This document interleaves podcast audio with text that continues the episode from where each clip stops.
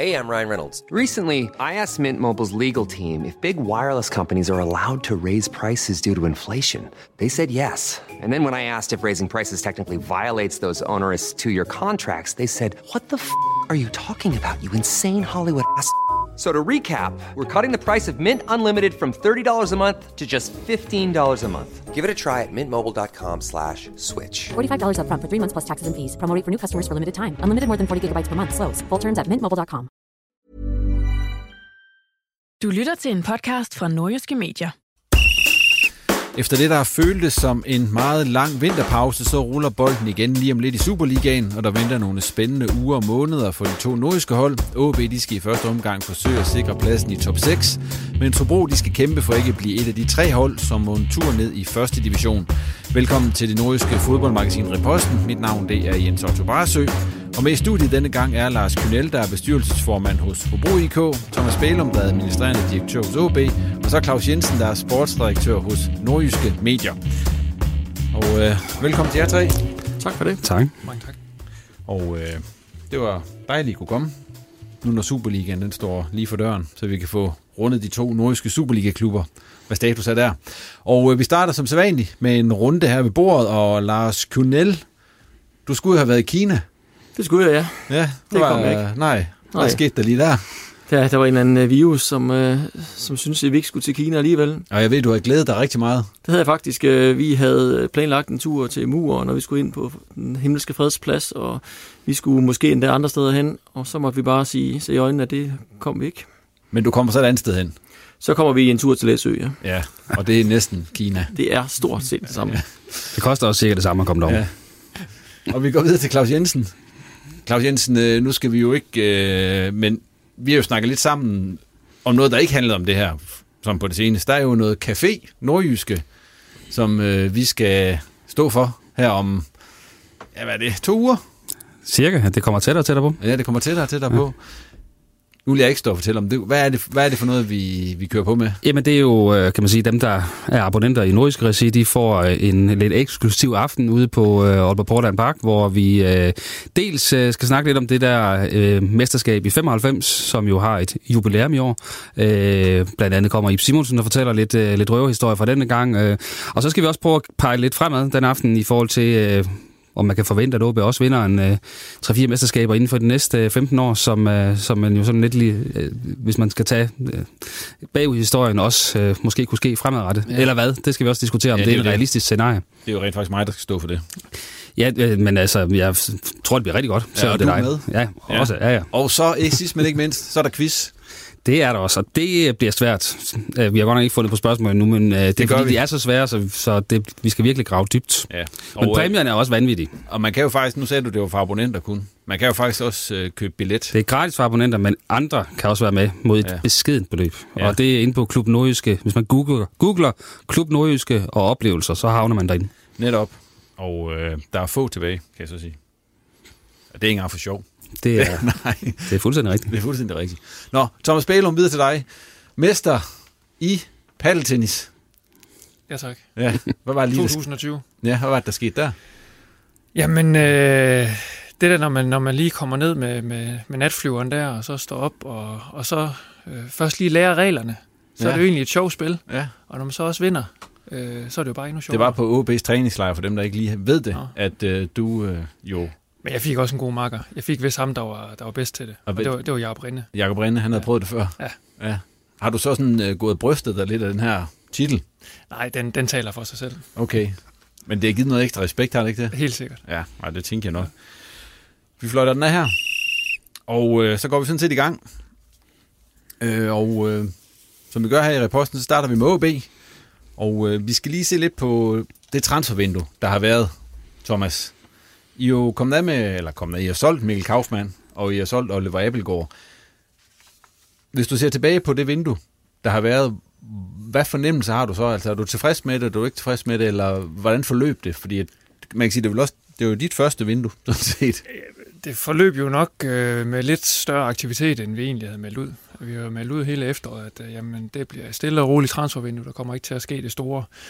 Men så opstod der jo så to muligheder, hvor vi siger, jamen øh, vi havde altså mulighed for at, øh, og, øh, og, og, at lave en, en rigtig god økonomi på de her to ting. Og så er det selvfølgelig en balancegang op imod det, det sportslige udtryk. Jamen, hvor meget skade gør vi på holdet? Og, og det er jo de to ting, der skal hænge sammen, når man, når man øh, ser tilbage på sådan et transfervindue der. Og, og der er vi faktisk ret godt tilfreds. Forløbet med Mikkel Kaufmann, hvordan var det? Fordi som du siger, der var ikke mange, der troede, at det var nu. Det, øh, det skete også hurtigt. Øh, der er ingen tvivl om, at, at Mikkel var et, et stort salgsobjekt. Øh, men vi havde også øh, forventet, at han skulle modnes lidt mere og, og spille nogle flere kampe. Øh, han havde nogle, eller har nogle rigtig spændende data, som vi godt ved, at de store klubber de også vil, vil kigge efter. Hvad, hvad er det for nogle data, sådan helt nøjagtigt?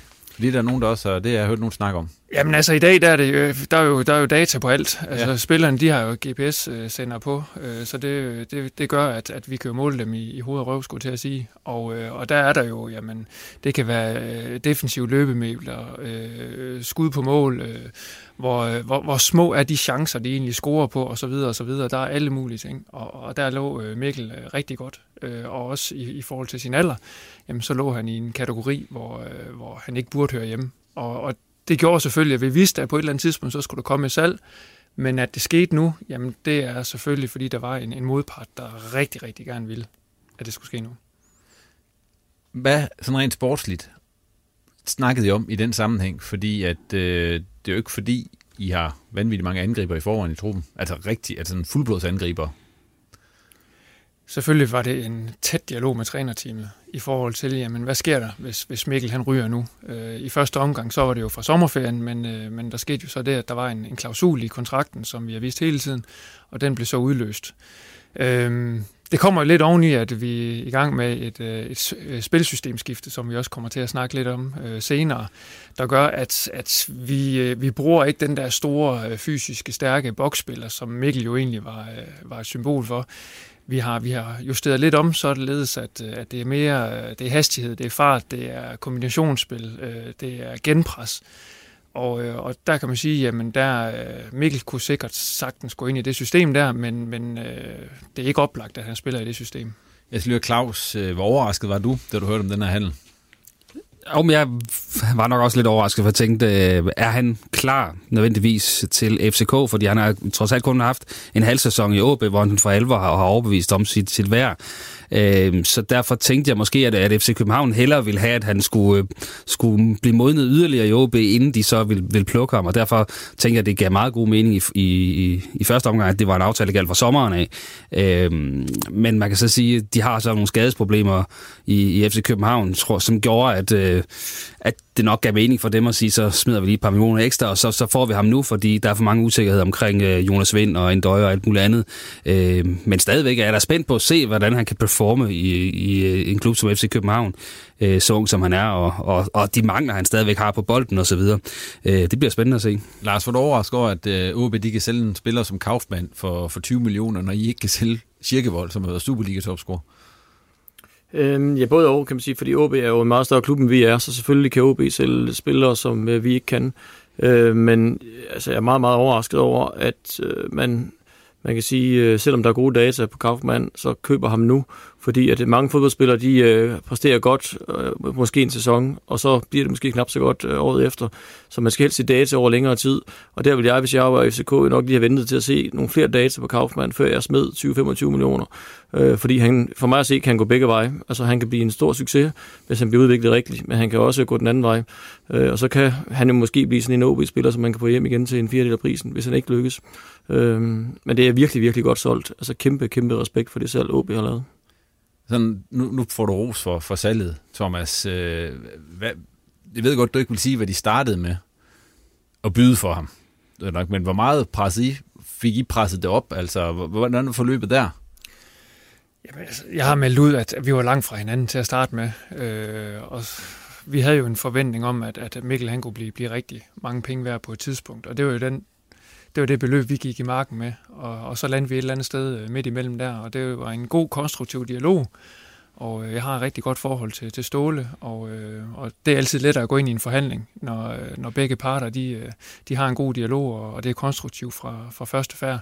Men øh, jeg kan ikke kommentere på, på helt nøjagtigt, hvor, hvor langt den ene part gik, men, øh, men øh, vi er i hvert fald tilfredse. Er der videre salgsklausuler og sådan noget i sådan en aftale? Altså, det er jo helt normalt, når det er så unge spillere, at, at der er et eller andet form for lod i ham senere, så, øh, så selvfølgelig så, øh, så vil vi også gerne have, at Mikkel han gør det godt derovre. Men havde, nu, nu spørger jeg bare lige, havde nogen, altså det er det tredje største salg i OB's historie, eller noget af den stil? Ja.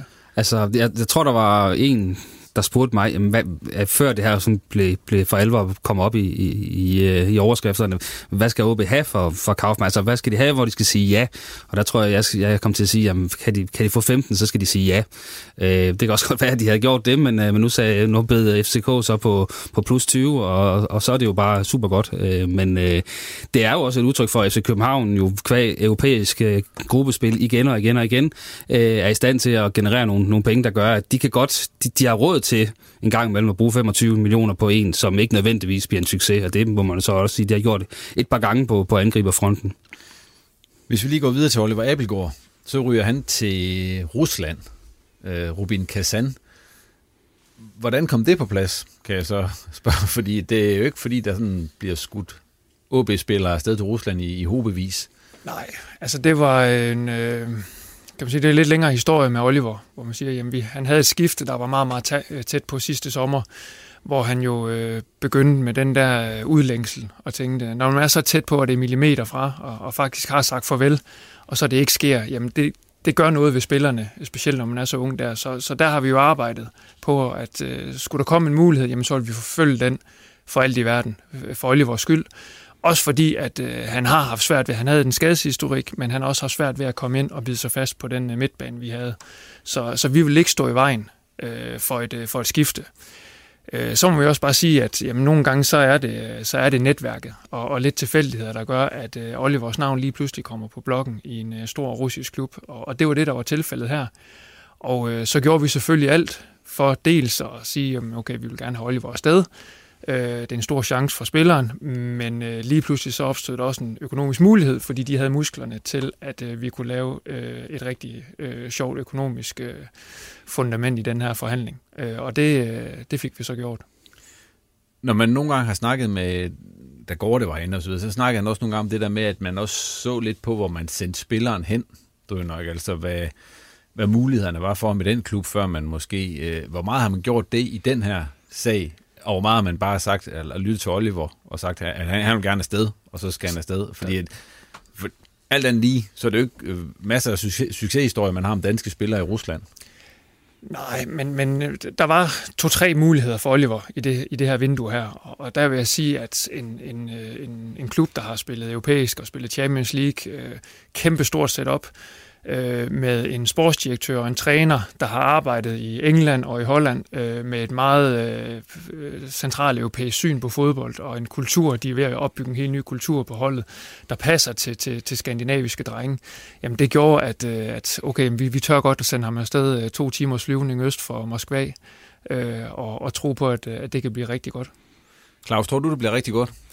Altså, Rusland, hvis jeg bare sådan skal vælge, hvad der er det mest sandsynlige, så er det jo, at det ikke bliver rigtig godt. Og vi kan jo bare øh, tænke på Michael Lump øh, som et eksempel på en, der kom derover og skulle spille for en russisk storklub, og det blev bare aldrig rigtig godt. Øh, og så, øh, så det var i Zenit, og så har vi selvfølgelig øh, Duelund i øh, Kiev, som nok mest på grund af skader ikke, ikke heller for alvor har, har brudt igennem. Så nej, sandsynligheden er vel mest for, at det ikke bliver rigtig godt, men der er trods alt også ved at komme en, en vestlig øh, influering på, på Rusland, også i kulturelt, som gør, at det bliver lettere og lettere med årene og, og ligesom falde til derover. Og jeg tror i hvert fald sådan mentalt, øh, så har Oliver i hvert fald det, der skal til, for, for han har altså spidse albuer og øh, har, har øh, kan man holder hovedet højt. Så, så jeg tror egentlig, han har det, der skal til for os for at tolke øh, eventuel modgang. Altså, øh, hvis man nu sætter ham op over for eksempel en kusk, der, der ikke formåede at, at lave øh, gennembrud i Twente, jamen, så tror jeg, at der er langt mere pondus øh, at gå på mod i en spiller som, som Abelgaard, som jeg kender ham. Øh, så han har da chancen, øh, men der er ingen tvivl om, at han skal nok opleve noget modgang, som han skal være i stand til at, at håndtere, fordi jeg tror ikke bare, det der, det kommer til at køre fra dag et, og så er han en succes i russisk fodbold, og så er den historie skrevet. Det, det bliver op ad bakke i perioder. Vi lukker snakken om transferen her, og så går vi lige over på jeres øh, opstart, Thomas. Øh, den dag, hvor vi optager, det er jo tirsdag, og der har OB spillet træningskamp mod Vendsyssel og vundet 3-0. Hvordan synes du generelt, det har været sådan over den seneste, ja, det er en halvanden måned, I har været i gang, godt og vel? Jamen, jeg synes, det har været godt. Øh, vi, har, vi har trænet godt. Vi er øh, det rigtige sted øh, fysisk, siger, siger data, hvis vi lige skal, skal vende det. Øh, det har også, der har også været nogle bum på vejen. Øh, nu snakker vi lidt Kina før. Vi havde øh, to øh, øh, modstandere i, øh, i Malaga, som, øh, som var kinesiske, som vi måtte, øh, som vi måtte aflyse af frygt for, for den her virus. Øh, og der skulle vi så finde et, et nyt hold, og det blev så øh, 4 gange 30 minutter mod et, øh, et, øh, tysk U23-mandskab. På trods af det, jamen, så havde vi en fin træningslejr, og, og vi har fået, fået øh, hvad hedder det, testet de ting, vi gerne vil øh, i den her nye spillestil. Øh, og vurderet på den første halvleg i dag, jamen så er vi klar. Øh, så er vi klar til næste søndag. Er OB klar, Claus? Ja, det bliver de nødt til at være, men jeg synes da også, at de ser mere klar ud, end, end de gjorde øh, i løbet af efteråret, øh, på grund af den her nye spillestil. Altså i, i perioder, øh, første halvleg i dag mod Vendsyssel, og også øh, i kan man sige, den midterste periode af kampen mod IFK Göteborg, jamen der, der var, øh, så sad OB utrolig hårdt på, på modstanderen og formåede hele tiden at erobre bolden nærmest op på den sidste tredjedel, og så dermed øh, kun være en enkelt aflevering fra, fra at have en målchance. Og det var også det, man så, øh, da Kasper Kusk scorer det første mål mod, mod Vendsyssel i dag, at øh, man øh, tvinger øh, Vendsyssel til en, en fejlaflevering øh, helt op på den sidste tredjedel, og så en aflevering, så Kusk alene igennem, og så scorer man. Og det er klart, kan man, kan man få det til at fungere, og uden at, kan man sige, at blive overspillet og have, have styr på, på restforsvaret derefter, så, så kommer OB til at få flere målchancer, som jeg ser det i det her forår, hvis man tør gå all in på den her stil, og det bliver også mere sjovt at se på. Men stadigvæk så, så er det en stil, som holdet skal lære at kende, og man har stadigvæk kun de her seks kampe øh, for alvor til at, at få det til at fungere, øh, og hente de der minimum tre sejre i hvert fald, der skal til for at komme i, i top 6. Så det bliver stadigvæk på et hængende hår, vil jeg sige. Men, men fysisk ser det klar ud. Jeg, jeg er lidt interesseret i at se øh, Kasper Kusk, når det gælder på den der øh, midterste position i, i det her uh, tremandsangreb. Uh, fordi det ser faktisk lidt spændende ud. Uh, og fra han nærmest ikke kunne bruges på holdet i efteråret, så har man fundet en position nu, hvor man kan sige, og system, hvor han kan få lov at spille sit spil, uden at han skal tænke så meget defensivt. Uh, for det gør han jo ikke. Det, det ved vi godt, det har vi set. Uh, så, så det kan faktisk blive rigtig godt, især hvis han er i stand til at sparke sine chancer ind. Og det er sådan lidt, nogle gange er man ude at se en træning, hvor han ikke scorer det eneste mål, og så er man ude at se en træning, hvor han, han hammer 20-30 ind. Så det er sådan lige, hvad for et ben man fanger og kusk på. Øh, så kunne det blive godt gå ind og blive, blive rigtig godt. Thomas, det er et nyt system, der så er blevet indført. Vi kan lige starte med, hvorfor? Hvorfor? Øh, ja, hvorfor? Øh, Dels fordi, at øh, vi er nok øh, bedre til at, at, at få bolden hurtigt igen, frem for at, at, at gå tilbage og så, og så spille øh, forsvarsspil i lang tid. Så, øh, så det vi gør nu, det er, at øh, det hedder egentlig også 4-3-3 før, men, men det vi så gør nu her, det er, at øh, før der havde vi i den sidste trækæde, der havde vi jo nogle, øh, nogle wings øh, traditionelt, der, der lå bag ved den forreste. Dem flytter vi op foran, sådan at vi har to angriber, og så den her Kasper Kus-position. Øh, et nyt ord, ja. Falsk en falsk nier, øh, som vi kommer til at bruge nogle, øh, nogle gange i år, øh, der gør, at, at Kasper ikke er så alene, når han skal lave øh, defensiv arbejde. Øh, og det, det bekommer holdet godt at lave det der øh, meget aggressive pres, hvor firebakkæden kan gå helt op til midten, vi har nok fart i firebakkæden til, hvis de skulle spille over os, så vi, vi skal nok nå at hente dem. Men, øh, men, men det passer bare holdet godt, og det, der, det spilhumør, de har, og, og gå aggressivt efter et genpres, og så få bolden og, og lave de her hurtige omstillinger, og, og, fordi vi har mange, der kan score mål. Så vi er jo et af de hold, der har flest øh, spilsituationer lige uden for feltet. Så øh, nu skal vi også bare til at, at, at have dem puttet ind. Øh, og der er vi lidt flere folk derop omkring nu her i det her system. Ja, jeg tror også, når, når du spørger hvorfor, Jens, så, så tror jeg, at man har kigget på efterårets kampe i OB-regi, og også kigget på noget data der, og så øh, tænkt, vi kommer, vi kommer ikke nok til, øh, til de åbne chancer. Det bliver for meget øh, med at, at spille bolden op, og så er modstanderen på plads, når vi når op til feltet, og så kan vi ligge der og, og spille powerplay rundt om feltet, men vi kommer ikke til de der åbne chancer, i hvert fald ikke nok af dem. Øh, og, og det giver jo ikke nok point, altså hvis man bare kigger på, øh, på øh, efteråret, og så kan man have nogle perioder, hvor man synes, det går godt for OB, men der, der kommer for få sejre ind, og der ligger man også lige der og vipper med top 6. Øh, og, og det er jo ikke sådan, at pointsnittet er steget voldsomt i forhold til for eksempel foråret, selvom man synes, at OB har fået nogle gode spillere ind, og, og at man øh, i virkeligheden skulle måske har et indtryk af, at det går bedre i OB, men så må man bare sige, at pointlinjen sagde ikke nødvendigvis, at det gjorde det.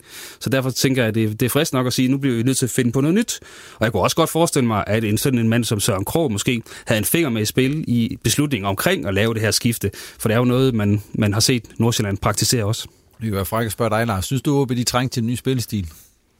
Jeg synes, vi har haft rigeligt svært ved OB, øh, som det har været. Jeg tror, vi har vundet en gang, og været heldige med nogle uafgjort, eller kæmpet os til dem, og tabt resten. Så øh, og jeg synes, OB de, øh, de gør det rigtig, rigtig godt. Jeg kan sagtens se ideen i det, øh, men jeg kunne også godt se, øh, hvordan en taktisk dygtig træner øh, i Hobro vil, øh, vil prøve at spille øh, imod det. Øh, nu har vi ikke OB mere, men øh, jeg tror også, der er, der er også veje, hvor det vil gå ondt den anden vej. Claus, er det satset at begynde at prøve at spille på en ny måde, når man står foran de her seks kampe, hvor det sådan bliver meget afgørende? Ja, det er det jo lidt, men jeg tror også, man er nået til den erkendelse, hvis vi fortsætter med, med som det har gjort hidtil, så, så jeg føler vi os ikke sikre på, at det rækker til, øh, så, så er det bedre, at, kan man sige, øh, angreb af det bedste forsvar, som, som der er nogen, der siger, og, og gå all ind på det. Men det er klart, som, som Kennel siger, vi så, og det tror jeg også, jeg ved, at Nielsen stod og så kampen i dag i Vrå. Øh, han så jo, at Vendsyssel i anden halvleg øh, spillede safety first øh, og, og parkede, parkerede bussen, groft sagt. Øh, og det havde OB jo så noget sværere ved at, at håndtere håndtere. Øh, så ja, der er ingen tvivl om, at øh, det bliver sværere, kan man sige, at skabe chancerne mod Silkeborg på, på søndag, fordi øh, de kommer nok til at spille mere, som, som Vendsyssel gjorde i anden halvleg i dag, end, end lidt naivt, som de gjorde måske i første halvleg, hvor OB så fik pladsen til at kunne straffe dem. Når man nu ikke har en øh, Kaufmann længere, som angriber, som sådan en targetman-agtig type, hvad er plan B så, hvis det er det nu ikke, for eksempel ikke virker mod Silkeborg? Så, så langt har vi ikke lige øh, tænkt endnu i forhold til, øh, nu kører vi det her system her, og, øh, og der er selvfølgelig nogle justeringer, og vi kan også godt trække os tilbage i det her system. Øh, så, går, så går de to angriber, de går bare længere tilbage, fordi selvfølgelig mod FCK og Brøndby, så vil vi kom, øh, komme under pres øh, og skulle forsvare os også. Øh, vi, vi har ikke en EU tro, at vi kan, vi kan presse over hele banen i 90 minutter. Det kan man heller ikke holde til. Men, øh, men det der med, at, at jo, vi har, vi har mistet Mikkel, øh, og, og, og vi har mistet de der øh, seks mål, men altså, det var en 18-årig angriber, som vi har mistet. Vi har stadigvæk en, øh, en Tom, øh, vi har en, øh, en øh, Børsting også, øh, vi har en Lukas, der, der kan komme derop, vi har en Tengsted, øh, og øh, ja, vi får faktisk også en, en spiller på, på, på prøve i morgen, øh, som, øh, som, som har en 9'er position. Så vi, vi, har nogle, vi har nogle muligheder. Det var lige breaking. Hvem er det? Øh, jamen, øh, det er en, øh, jamen, jeg, en spiller, jeg ikke øh, ved så meget om endnu, men, øh, men det er en, som øh, vores øh, analytikere har, har fundet frem og, øh, ja. og tjekke nogle data på, så øh, det kan vi nok øh, har fortælle, navn? Eller? Det kan vi nok fortælle noget mere om i, i morgen. Okay. Er det en, vi kender? Nej. Nå. Nå, nå. Tror du ikke? Tror du ikke? Jeg kender, kender flere, end du tror. Nej, men, men, men netop, nu, nu er du selv inde på det der med, at, øh, at han er 18 år og så videre, Mikkel, men han havde vel nogle ting, som gjorde, at han var forskellig fra de andre, jeg har. Og det ting har I vel ikke med i truppen, som det er lige nu, de ting, han havde?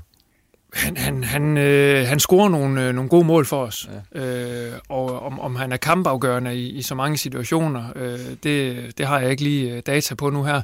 Men det har jeg. Øh, eller, eller i hvert fald, hvis man går ind og kigger på mange ja. point, han, hans mål alene skaffede holdet, så var det faktisk kun fire, ja. øh, hvis, hvis det skal tale til din fordel. Okay. Men om det er også min pointe. Altså, altså Mikkel var ikke hele holdet, øh, og, og Mikkel havde også nogle, nogle områder, hvor han skulle udvikle sig øh, gevaldigt. Øh, blandt andet i det etablerede spil og i vores, øh, i vores hurtige pasningsspil. Jamen, der var nogle ting, Mikkel skulle by, øh, bygge på, øh, som en Tom bare har naturligt. Han kan indgå i, i flowet, og det kan Børsting også. Øh, så, øh, så jo, vi er ked af, at vi har, vi har mistet Mikkel, men, øh, men, men det er ikke sådan, at jeg føler, at vi har udøvet vold mod holdet. Nu er der seks runder i går ind til her, inden det sådan skal skilles ud, hvem der kommer i top 6, og hvem der ikke kommer i top 6. Øh, sidste år, der gik den jo ikke. Hvad vil det betyde for jer, hvis det bliver sådan igen i år? Økonomisk vil det betyde et eller andet sted mellem 1 million og 4 millioner kroner ja. øh, i, i Hvad med selvforståelse? Selvforståelsen vil øh, gøre ondt øh, på os, fordi at øh, vi har et, øh, et hold, som vi, vi føler når vi spiller helt i, på, på topniveau, jamen så, er vi jo, øh, så, så tænker vi jo medaljeaspiranter. Øh, og, og det er vi jo bare øh, det er vi jo glade for, at vi har, har lykkes at, at samle sådan et hold. Men, øh, men det er klart, det vil gøre ondt, øh, både økonomisk og, øh, og også øh, for, for, for hele regionen. Øh, I hvert fald øh, næsten ned til Hobro, hvis, hvis, øh, hvis ikke vi kommer med. Vi har lavet sådan en, øh, sådan, jeg har lavet sådan en poll på, eller poll, eller hvad, hvad hedder sådan noget? Poll, poll? Meningsmåling. Meningsmåling, ja. Nu bliver det så, så dejligt dansk. Om, øh, ind på Twitter ja. kan man jo lave sådan noget, om, øh, om I kommer med i top 6, eller ikke kommer med i top 6. Altså, jeg ved ikke, der, der er jo ikke to millioner eller sådan noget, der har, har stemt, eller, men der, der er over 100, der har været inde og stemme den her meningsmåling, og øh, 60 procent siger, I kommer i top 6, og så er der så 40 procent, der siger, I ikke kommer i top 6. Hvad siger I herinde, øh, Lars og Claus? Det passer meget godt. Jeg mener, at OB har 60% chance for at komme i, i, i øh, top 6, øh, så, så det er nogle kloge øh, følgere, reposten har på Twitter. Ja, og hvad med dig, Lars? Er du også, øh, er du også en 60-40-agtig i forhold til OB's chance for at komme i top 6? Jamen, jeg, i bund og grund, så tror jeg faktisk, jeg er det hen, hvor at når man kigger på, hvor tæt det er, og hvor, hvor tæt de her trupper de er, som ligger og slås omkring det, så tror jeg i bund og grund, at det står og falder med, om Lukas han øh, holder sig skadesfri eller ej. Fordi for mig at se, har han det ekstra, som der skal til, øh, til at få de der ekstra point, som der skal til. Øh, bliver han skadet og i længere tid, så tror jeg ikke, OB kommer i top 6. Hvad siger du til 60-40? Er det også... Øh, det, det er meget tæt. Ja, altså, det, det er meget tæt. Uh, man kan sige, at vi, vi skal jo nok vinde en uh, fire kamp for, for at være helt sikker i, i, i det her slutprogram her, fordi det er så tæt. Øh, og øh, jamen, altså, vi går på banen hver gang for at vinde. Det, det er det defensive svar. Og, og som sagt, altså, vores, vores topniveau, det er, det er højt. Øh, og lykkes vi med de her ting her, som vi praktiserer, jamen så får vi pointen, og så bliver det sgu også sjovt at se på. Claus, øh, hvis du lige har set på programmet, de har OB, øh, nu siger Thomas, han siger fire sejre. Kan du se fire sejre i det program der, sådan realistisk set? Ja, det kan jeg godt. Jeg kan faktisk også måske endda se tre sejre, som, som kan ende med at være nok, hvis man vinder de rigtige tre. Men altså, i kampen, den første mod Silkeborg øh, på søndag, der blev man nødt til at sige, Altså, hvis vi ikke vinder den, så bliver det svært at komme ud og bagefter og snakke om, at men der var også lovende takter, og, og, og, og vi skal nok, og så videre. Den skal bare vindes. End of discussion. Silkeborg har set piv elendigt ud i alle deres træningskampe, har mistet deres topscore og så videre, så der er ikke noget at snakke om. Øh, så kommer så hjemmekamp mod Brøndby og en udkamp mod FC København. Det bliver svært, men det er klart, kan man tage Brøndby, som trods alt også er svækket væsentligt øh, på hjemmebanen også, øh, så, så er det jo en af de direkte konkurrenter, som man der øh, øver vold mod, kan man sige. Og så er der så den her udkamp mod FCK, hvor man nok ikke kan regne med noget, men så kommer der sådan en hjemmekamp mod Lyngby, som jo faktisk, tro det eller ej, også er en kandidat til top 6 i Lyngby. Øh, slår de er der, øh, så kan de faktisk komme foran ja. Øh, så, så det er jo også en, hvor man kan sætte dem af, så man kan sige, vinde Silkeborg, slå Brøndby, og slå Lyngby, så tror jeg faktisk, det er nok. Øh, men det er, jo, det er jo nemt at stå og sige det her. Øh, fire point, så er I helt, eller fire sejre, så er I helt sikre i hvert fald. Øh, og jeg har også hjemme mod AGF, ude mod Esbjerg. Jeg synes, man kan ikke stå bagefter, i hvert fald hvis det ikke det lykkedes, og så sige, at vi havde også et utroligt svært program. Øh, jeg synes, det, det ser ganske fornuftigt ud. Øh, og igen, med det hold OB har, så skal de være i stand til at løse den her opgave. Nu nævnte øh, Claus lige topscoren nede for Silkeborg, der er blevet solgt, Thomas. Øh, var, var det helt... Var, I, I var slet ikke inde efter Ronny Schwartz på noget tidspunkt? Det har der været meget snak om. Jamen, jeg vil sige, ja. de, de, sidste tre dage i transfervinduet, der var godt nok mange angriber, der blev, der blev budt til øh, fra omverdenen. Og øh, der må jeg bare sige, at der har vi et, et trænersteam nu, som øh, dels tror så meget på, på det hold, vi har, og de spillere, der kommer nedefra, og også er benhård og knivskarp i, jamen, hvad er det for en profil, vi gerne vil have ind. Og, og der var ikke nogen af de her spillere, hvor vi lige siger, jamen hold op, de matcher lige de øh, defensive løbemeter, vi gerne vil have, eller de antal skud på mål. Øh, man, man kører efter den her stil her, og, og det koncept, og det, det må jeg tage hatten af for, at øh, der, der, der, den vej, den, øh, den afviger de ikke fra. Vi fløjter den af her, og øh, Thomas, vi vender tilbage til dig senere, sådan lige omkring øh, tiden som direktør indtil videre, og hvordan det har været her de seneste måneder, hvor du jo har ja, ikke haft nogen sportsdirektør. Men før vi gør det, Lars, så skal vi snakke Hobro yes. og jeres øh, opstart. Og hvis du skal vurdere det, og det får Claus selvfølgelig også lov til, og Thomas, hvis han har lyst, så hvor står Hobro så, inden det bliver alvor, alt det her? Jamen, øh, vi spiller 0-0 i dag, skal vi lige sige, tirsdag i en træningskamp mod Skive. Det gjorde vi ja. i, øh, i et dejligt regnvejr. Øh, jamen, i bund og grund har vi haft en øh, fin opstart. Vi har været på en rigtig, rigtig god træningslejr. Vi har øh, fået rigtig mange gode svar øh, på, hvor vi står henne. Vi har fundet ud af, hvad der fungerer for os, og hvad der ikke fungerer.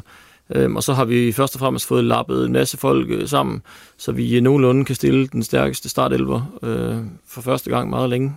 Øh, så i bund og grund, så står vi faktisk rigtig fornuftigt. Men det er klart, at når vi mister Anel øh, efter et halvt år, som virkelig har været god, været god for os, øh, og så set udefra får øh, man kan sige en reserve for Silkeborg, øhm, som vi tror rigtig, rigtig meget på, men som jeg godt kan forstå, hvis Claus øh, siger, ah, er det nu godt nok at få en, der ikke kunne, kunne spille for, for bundholdet i Superligaen øh, som erstatning, øhm, jamen så ser vi jo svækket ud.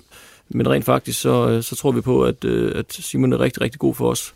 Øh, fordi på den måde, vi skal spille fodbold på, så skal vi have nogen, der, der, der er betonforsvar øh, nede i midten, øh, og så skal vi løse resten på en anden måde. Så vi tror faktisk på, at det bliver rigtig, rigtig godt.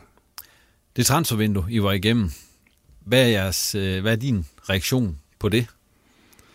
Jamen, det, der, øh, altså det, det, der skete sådan i store træk, det var, at Sabi han jo blev solgt til OB, og I mistede Anel. Ja, han blev jo så ikke engang solgt. Nej, nej, øh, men... Jeg kunne læse, at OB havde været ude med... med OB. det gjorde han. Øh, jeg kunne læse, at OB havde været ude med forskellige bud, hvilket de ikke var. Øh, vi fik et enkelt lille bitte bud, øh, og hvor det nok allermest mindede om, at vi blev tilbudt en, en lille sparegris med 1 kroner.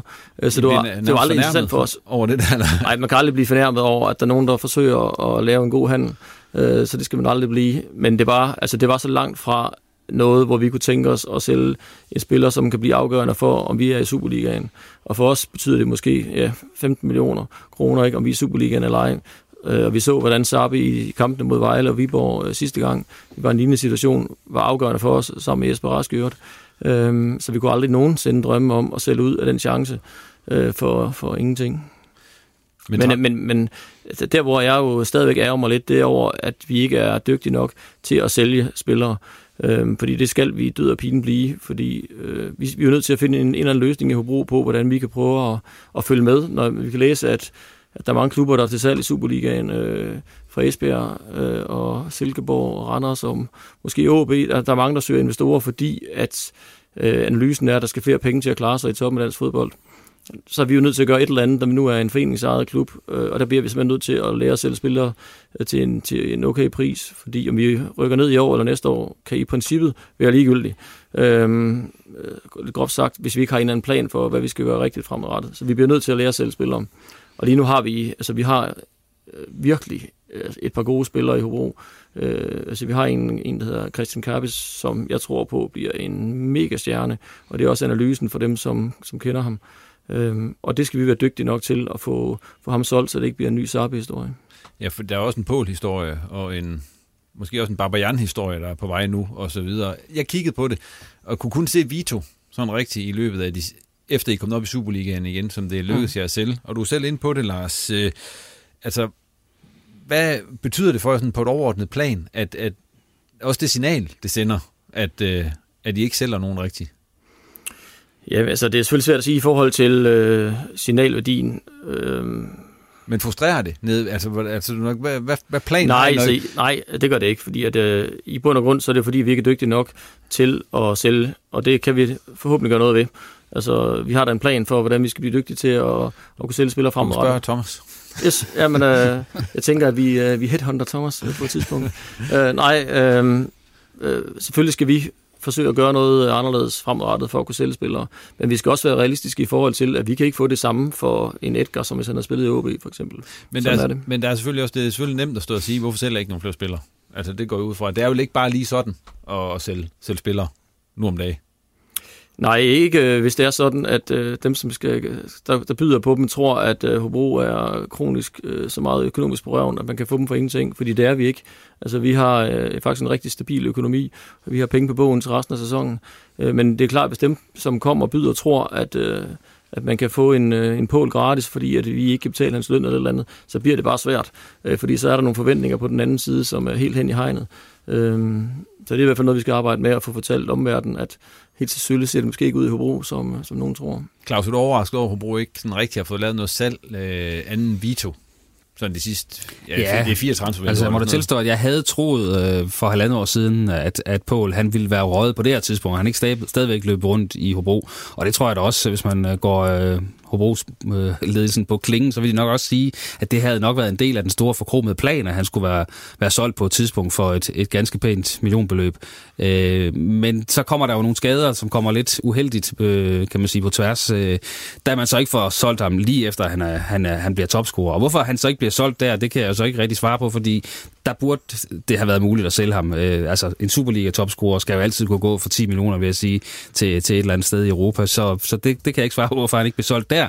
Sidenhen har det været svært at finde et tidspunkt, hvor han har været varm og skadesfri på samme tid. Øh, men øh, heldigvis ser det så ud, som om at han i træningskampen her er begyndt at, at finde målformen igen, øh, og også øh, kan man sige, fysisk komme i bedre form selv, for det, det haltede altså også i store dele af efteråret. Øh, så, så måske er det nu med et forår, hvor han skyder Hobro øh, til, øh, til overlevelse, og, og det vil sige, han skal også ud ind og præstere, fordi hvem er det ellers, der skal lave målene? Altså, så er det Sabi, der står tilbage, groft sagt, så Poul skal ind og lave en, øh, en 6-7 mål det her forår, hvis Hobro de skal overleve. Lars, hvad, lige for at runde den her af, når I så skal ind og sige, nu vil vi gerne vi vil sælge flere spil, hvad går I sådan helt konkret ind og kigger på der? Altså, hvad, hvad går man ind og arbejder med der? Jamen, øh, det vi jo tidligere har gjort, det er jo i bund og grund at prøve at arbejde i det netværk og så øh, få i gang sat det. Men det har bare vist sig at være for alt for ustruktureret, og det, man, er, man er for afhængig af tilfældigheder. Det er sådan føles det i hvert fald. Øhm, så det, der er vores tankegang nu, det er at få, øh, få skabt nogle tætte relationer til nogle bestemte markeder, til nogle bestemte klubber og til nogle få agenter, vil jeg så sige, som til gengæld så vil drive det i den rigtige retning. Øhm, og så prøver at komme, han har sagt, komme af med vores spillere øh, der. Og så hjælper det selvfølgelig også, at hvis for eksempel Kavis, han var udtaget til, til truppen her, til det amerikanske A-landshold, øh, da Edgar han scorer til 8-1, tror jeg det var, ikke? Øh, mod Italien. Sådan nogle ting, de hjælper faktisk også øh, på, at, og det kan vi se, at interessen lige pludselig stiger. Selvom det kan være ligegyldigt, at man scorer et enkelt mål ikke, til 8-1, så hjælper det faktisk lidt på det. Så de spillere, I har nu, dem der, der stadigvæk er der, det er sådan set kun Anel rigtigt, der er væk i forhold til jeres... Ja, Frans. Øh, ja, Frans, ja. ja. Men af dem, der sådan ligesom var stammen på holdet, ja. så er det vel kun Anel, der, ja. der er væk.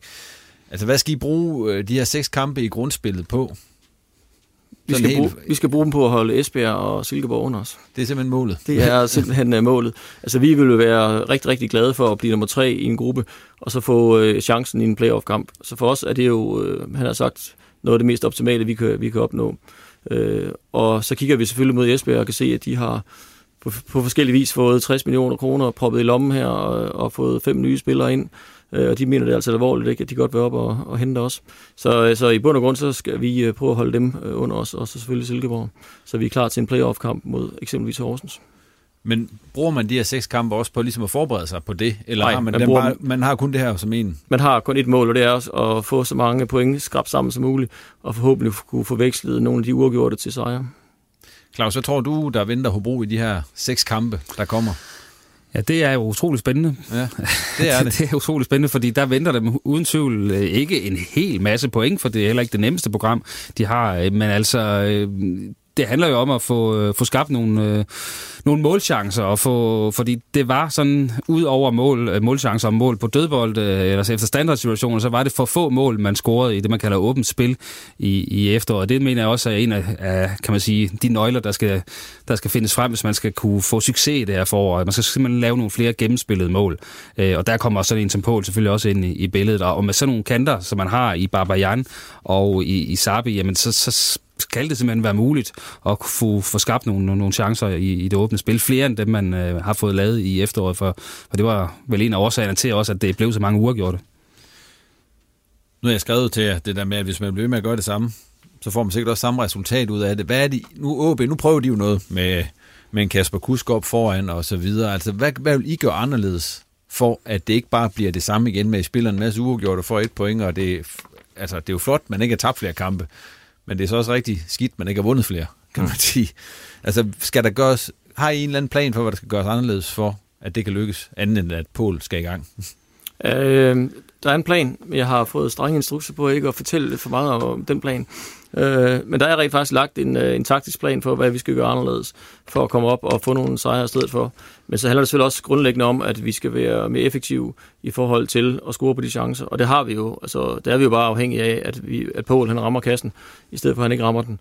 Øhm, og kan han øh, fortsætte, øh, man kan sige, nu har vi set ham til træning øh, mange gange, øh, det har andre ikke, og nu har vi set ham i nogle træningskampe, hvor han også har scoret nogle mål, og kan han, kan han holde det, han er i gang i nu, så kommer han til at score de der 6-7 mål, som bliver afgørende for os. Må det ikke også øh, det er gået op for ham selv, at, kan man sige, at hvis han vil videre herfra, hvis han vil have det næste skridt, øh, det næste eventyr, øh, jamen så, så, så er det nu, fordi at øh, hans markedsværdi og hans øh, navn bliver bare ringere i takt med, at han præsterer, præsterer dårligt, så han skal ind og brænde sit livs forår af, hvis han vil videre i sin karriere, og det kan forhåbentlig komme Hobro til gavn. Vi har snart... Ja, så skal man også sige en ting, og det er, at øh, han, Paul blev jo faktisk for første gang sat af holdet i nogle kampe, hvor Luarsi for eksempel kom ind og tog hans plads i efteråret. Øh, og det der med ikke at være selvskrevet til holdet, men, men, men, du har, men du har måske lang tid troet, du var selvskrevet, så lige pludselig så bliver du faktisk taget ud, øh, fordi Peter han er den type træner, som han er. Det har også været positivt for Paul, at han ikke bare øh, har vist, at han, uanset om han gav sig 100% eller ej, så var han på banen alligevel. Det var han lige pludselig ikke, og det har altså også hjulpet til, at han kunne se, at han er også nødt til at yde for at være på holdet. Vi har snakket lidt om Sabi allerede, vi har også været inde på Barbian. Det er to af de store offensive profiler, og de er formentlig væk til sommer, begge to. Altså Sabi han, er, han skal jo to og Barbian har sagt, at han også godt vil prøve noget nyt. Altså, hvilke udfordringer giver det? Nu kan jeg spørge dig først, Claus, øh, sådan i forhold til at sådan to spillere, som ikke er med i projektet efter sommer. Jamen, det kan sagtens give udfordringer. Det kommer an på, hvad for et hoved, der sidder på, på de enkelte spillere. Nu øh, kan jeg forstå på dessingerne fra, øh, fra Hobros øh, kamp mod Skive i dag, at Sabi faktisk var, i de 45 minutter, han spiller, var utrolig aktiv og, og ydede en rigtig fin indsats. Så det tyder jo heldigvis på, at hans hoved er skruet rigtigt på. Jeg kan være lidt mere nervøs omkring Babajan, øh, om han nødvendigvis er i stand til at brænde igennem med det her for, øh, for han har jo nogle kampe, hvor han forsvinder lidt ud af det, øh, og så andre kampe, hvor man ser for eksempel den her hjemmekamp mod FCK, hvor han, han er netop inde øh, også, og tror jeg, hvis man gik ind og kiggede på nogle tal, løb mange flere defensive meter også øh, i den kamp mod FC København. Øh, så spørgsmålet er, hvor villig han er til at lave dem, det ved jeg ikke, men det er i hvert fald en udfordring. Jeg, jeg tror mere på, at Sabi faktisk går ind og leverer et godt forår, end jeg gør om Barbajan. Øh, men øh, man kan jo blive positivt overrasket. Ja, for sporene, de skræmmer jo lidt i den her sammenhæng, Lars. Det har I vel også bidt mærke i. Altså, jeg kan nævne øh, en, en Lukas Balvis i OB for eksempel, og ja, en kendt Emil Petersen også i, til en vis grad, da han spillede, hvor han også røg holdet og så videre. Altså, hvad... Hey, I'm Ryan Reynolds. Recently, I asked Mint Mobile's legal team if big wireless companies are allowed to raise prices due to inflation. They said yes. And then when I asked if raising prices technically violates those onerous two-year contracts, they said, what the f*** are you talking about, you insane Hollywood ass?" So to recap, we're cutting the price of Mint Unlimited from $30 a month to just $15 a month. Give it a try at mintmobile.com slash switch. $45 up front for three months plus taxes and fees. Promo rate for new customers for limited time. Unlimited more than 40 gigabytes per month. Slows. Full terms at mintmobile.com. Hvad, hvad tænker I om det? Jamen det tænker vi i bund og grund, at øh, hvis man kender for eksempel Sabi, så ved man, at han er bare en øh, glad dreng, der er glad for at spille fodbold. Øh, og hvis man kender Peter, så ved man, at han er en... Øh, en glad træner, som øh, forlanger noget af folk, og hvis de ikke leverer det, så skal han nok øh, komme efter dem. Øh, og så er der bare en kultur i Hobro, hvor der er ikke nogen, der får lov til at slå op i banen. Så er der også øh, en, en selvjustits med Damborg, som går forrest, og så skal han nok også få hævet folk op, få hævet folk op igen. Så, så det er vi i bund og grund slet ikke bange for. Og jeg kan sige vedrørende Edgar for eksempel, jamen der er helt uenig i det, Claus siger, fordi jeg, han er også en type, som kommer til at give alt, hvad han har, også defensivt. Øhm, og, og jeg tror faktisk på, at han får det rigtig, rigtig flot for. Men vil der ikke være en tendens til, at sådan nogle spillere, der måske skal væk, de ikke får helt så lang snor, som nogen, der måske er der efter sommer? Nej, fordi at, øh, i bund og grund så stiller Peter med de, med de bedste. Øh, den diskussion har vi haft øh, nogle gange, fordi nogle gange kan man jo som klub måske godt have en taktisk interesse i ikke at stille med de bedste for at sende nogle signaler til, til nogle andre i truppen. Øh, men, øh, men der er vi enige om, at vi stiller altid med de bedste, og øh, vi er slet ikke i tvivl om, at Sabi han er blandt de bedste, hvis det er sådan, at, øh, han gør, som vi tror, han gør. Bare spiller fodbold, fordi han er glad for at spille fodbold. Og nu ved han jo også, at han ikke kommer til OB. Øh, og vi har da også øh, sagt til ham, at det var ikke de der tårnhøje bud, der kom. Så større var interessen altså heller ikke for OB. Ligesom med OB, Lars, så har jeg også lavet sådan en meningsmåling med Hobro. Om de overlever, eller om de rykker ned.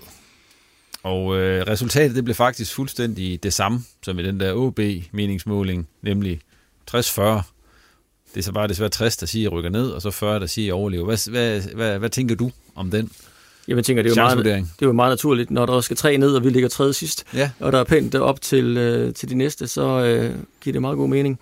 Øhm, jeg tror så, vi har nogle, nogle, øh, nogle ting, som gør, at vi har gode chancer for ikke at rykke ned. Øh, fordi vi har i Peter Sørensen en vanvittig dygtig træner. Altså, nu var jeg ikke i klubben dengang, at Mikkelsen var der, fordi jeg har også hørt rigtig, rigtig godt om, øh, om ham. Øh, men ellers så har jeg i hvert fald ikke mødt nogen træner, som øh, er lige så dygtig som Peter. Øh, og det er ikke kun til det taktiske, det er til rigtig, rigtig mange ting øh, omkring holdet. Øh, så har vi en anden fordel, tror jeg, i at Paul han øh, virkelig, virkelig ser skarp ud. Øh, og er han det, så har vi også en angriber, som kommer til at score de mål, vi har manglet. Og så det tredje, som jeg tror også bliver rigtig, rigtig vigtigt, det er, at vi har været der før. Altså, vi vil være glade for at få en, en tredje plads i en gruppe. Øh, Silke, hvad hedder det, Horsens eller Sønderjyske, de vil frygte det, fordi det for dem jo øh, vil være et negativt outcome i forhold til, hvor det ligger nu.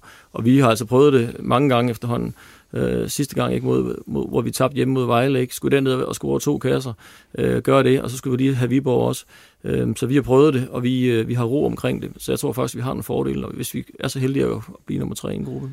Claus, øh, 60-40, eller 40-60 vurdering der. Hvordan ser du chancerne for Hobro? Ja, men efter det øh, transfervindue Esbjerg har haft, så vil jeg også sige, at så, så ligger jeg også på, at det, det mest sandsynlige er jo vel, at Hobro rykker ud. Men det er klart, at der er nogle parametre, specielt omkring de der playoff-kampe, og når man så, hvordan Hobro gik ind og leverede lige pludselig, altså løftede sig selv, ikke bare et niveau, men to niveauer i de her playoff-kampe mod uh, Viborg og Vejle, så, øh, så har man jo det en mente og tænker, det, det kan de gøre igen. Øh, og, og så har jeg jo egentlig også sådan, at hvis de, hvis de ender i de her playoff-kampe, bliver tre af den her nedrykningspulje og ender i en playoff-kamp, altså, så, så står jeg nok med jer som favoritter, netop på grund af, af det kriterie. Men stadigvæk bliver det formentlig sådan nogle kampe, der kommer til at balancere på knivsæk.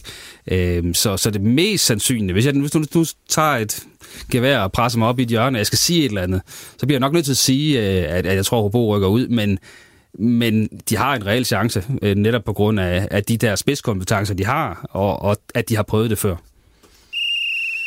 Vi lukker den her, og øh, så går vi lige videre til noget, I alle sammen skulle komme med. Det var et bud på tre forårsprofiler hos OB og Hobro. Altså det vil sige tre fra, fra begge hold. Det ved jeg ikke. Øh, har du tre for Hobro også, Thomas? Jamen, det har jeg. Det har du. Altså, jeg, jeg, det er godt. Og jeg lige, Nå, det er ikke der, nu. Der, der, er et ben, jo, du får lov til at Nå, starte, okay. for nu har du haft en pause, Ja, ja. men jeg, der var et benspænd her. Det var, I, I måtte ikke nævne Lukas Andersen som profil. Fordi, altså, det ved Jamen, vi jo godt. Jeg tænker også, jeg skulle nævne for Hobro, og det ikke mest Jo, jo. oplagt. Jo, men du må også godt tage tre af jeres egen. Okay. Ja. Jamen, jamen Hobro, der, der tror jeg bare, jeg vil sige, de, de tre forreste, øh, de har sådan nogle kvaliteter, som, øh, som er sindssygt spændende med, med Babajan og Sabi og, og Paul. Øh, og så vil jeg også øh, så vil jeg nævne jeres træner. Øh, Peter, han, øh, han er skide dygtig, og han kan nogle ting, øh, og, og, og få, få mere ud, end, øh, end det, man putter ind. Og det, øh, det kommer jeg til, til gode helt sikkert i, i det her øh, spændende, spændende forår. Øh, og hos, øh, hos OB, jamen, der kommer jeg ikke udenom at, at sige, at øh, vi har en, øh, en Kasper Kusk, der, der er genfødt, øh, og jeg glæder mig til at følge ham. Øh, det, det bliver rigtig sjovt. Claus? Ja, men hvis jeg så også starter med Hobro, så har jeg faktisk skrevet øh, Jesper Rask på, fordi øh, jeg tror, mange glemmer, hvor god han egentlig var øh, her i løbet af efteråret.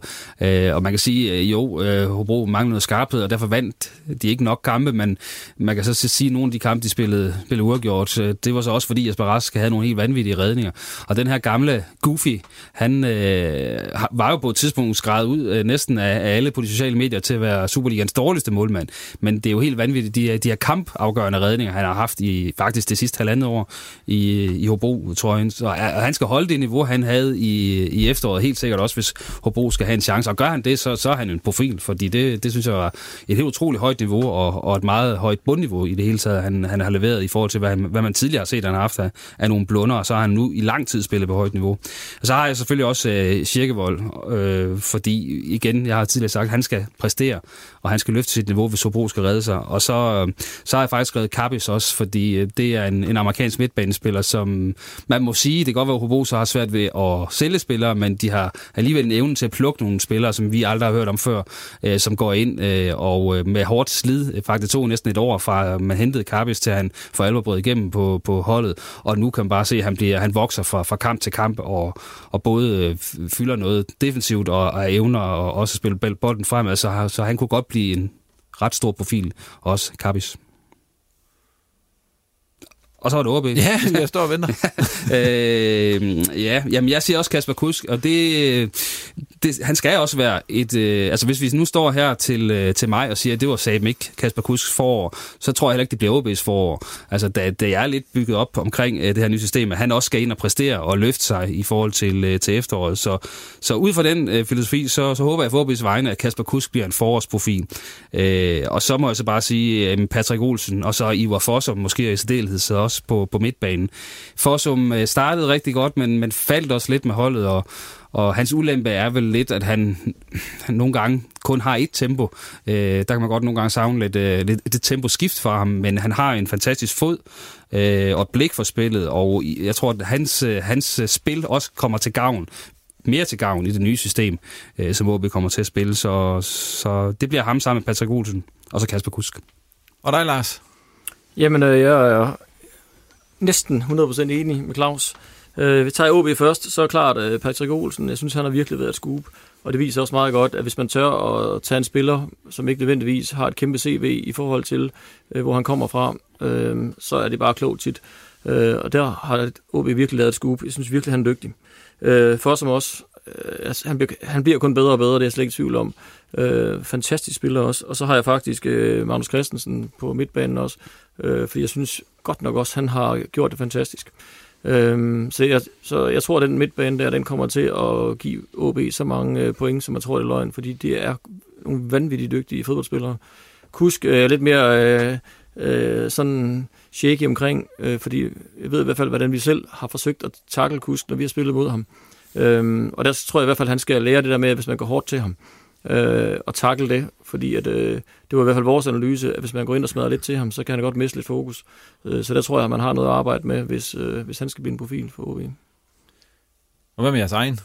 Jamen, det har jeg øh, fuldstændig samme som øh, Claus. Altså Jesper i kassen, han er bare blevet en god målmand. Han har virkelig taget nogle, nogle kæmpe skridt, og han har fået ændret nogle små bitte ting ved sit spil, som gør, at han bare er blevet rigtig dygtig. Øhm, så han skal have et godt øh, forår. Øh, Pål har jeg set nu her, og jeg har læst hans data.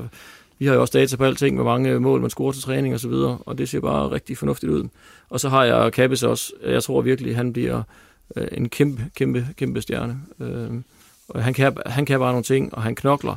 Øh, og han har nogle færdigheder, som amerikanere har, men han har også fået den taktiske forståelse nu. Og de to ting kombineret, det gør ham til... Altså, jeg vil ikke bytte ham for nogen. Ingen gang øh, for nogen på OB's midtbane. Inden vi runder den her sæsonoptakt af, Lars, kommer OB i top 6? Øh, ja, det tror jeg, OB gør. Thomas overlever Hobro i Superligaen? Ja, det tror jeg.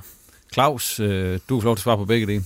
Jamen, jeg har jo sagt, at jeg tror, OB kommer i top 6, og, og det skal de også. Og du og jeg tror jeg lidt tror, Hobro det bliver rykker ned. uhyggeligt med Hobro. Øh, jeg, skal, skal, jeg, jeg tror, de rykker ud, men øh, jeg bliver ikke spor overrasket, hvis det alligevel igen igen trodser profeterne og får mig til at se dum ud. Du lytter til en podcast fra Nordjyske Medier. Vil du høre mere af det lyd, vi laver, så gå ind på nordjyske.dk og tryk på lyt. Vi går videre til anekdoterunden, som jo så handler om sådan noget sæsonpremiere også. Fordi øh, I skal fortælle om den bedste og den værste sæsonpremiere, som I har været en del af. Vil du starte, Lars?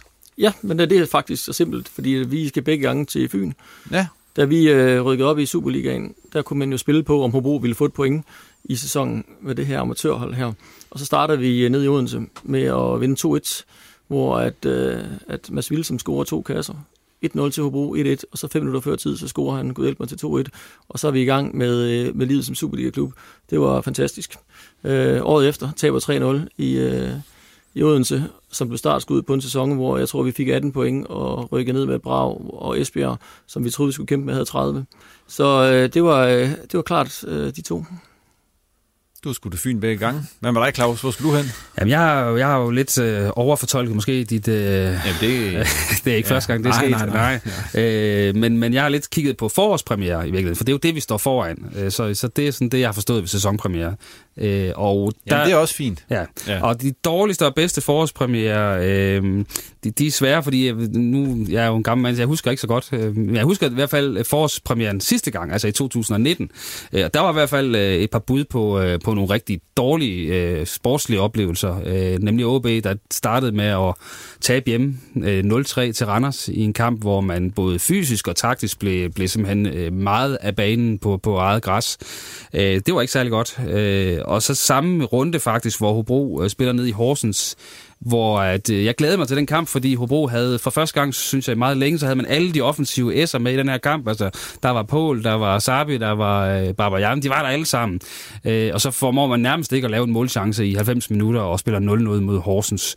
Øh, de der to runder, der tænker jeg, nu vil der godt nok i gang med, med foråret set med nordiske briller, eller, ja. eller der var vi så ikke helt. Det kom, det kom lidt siden, men, øh, men det husker jeg som noget af, af det fodboldmæssigt øh, mest triste sådan forårsmæssige start. Når, når man glæder sig så meget til at skal ind og se noget fodbold, og så bliver det sådan lidt to gange øv.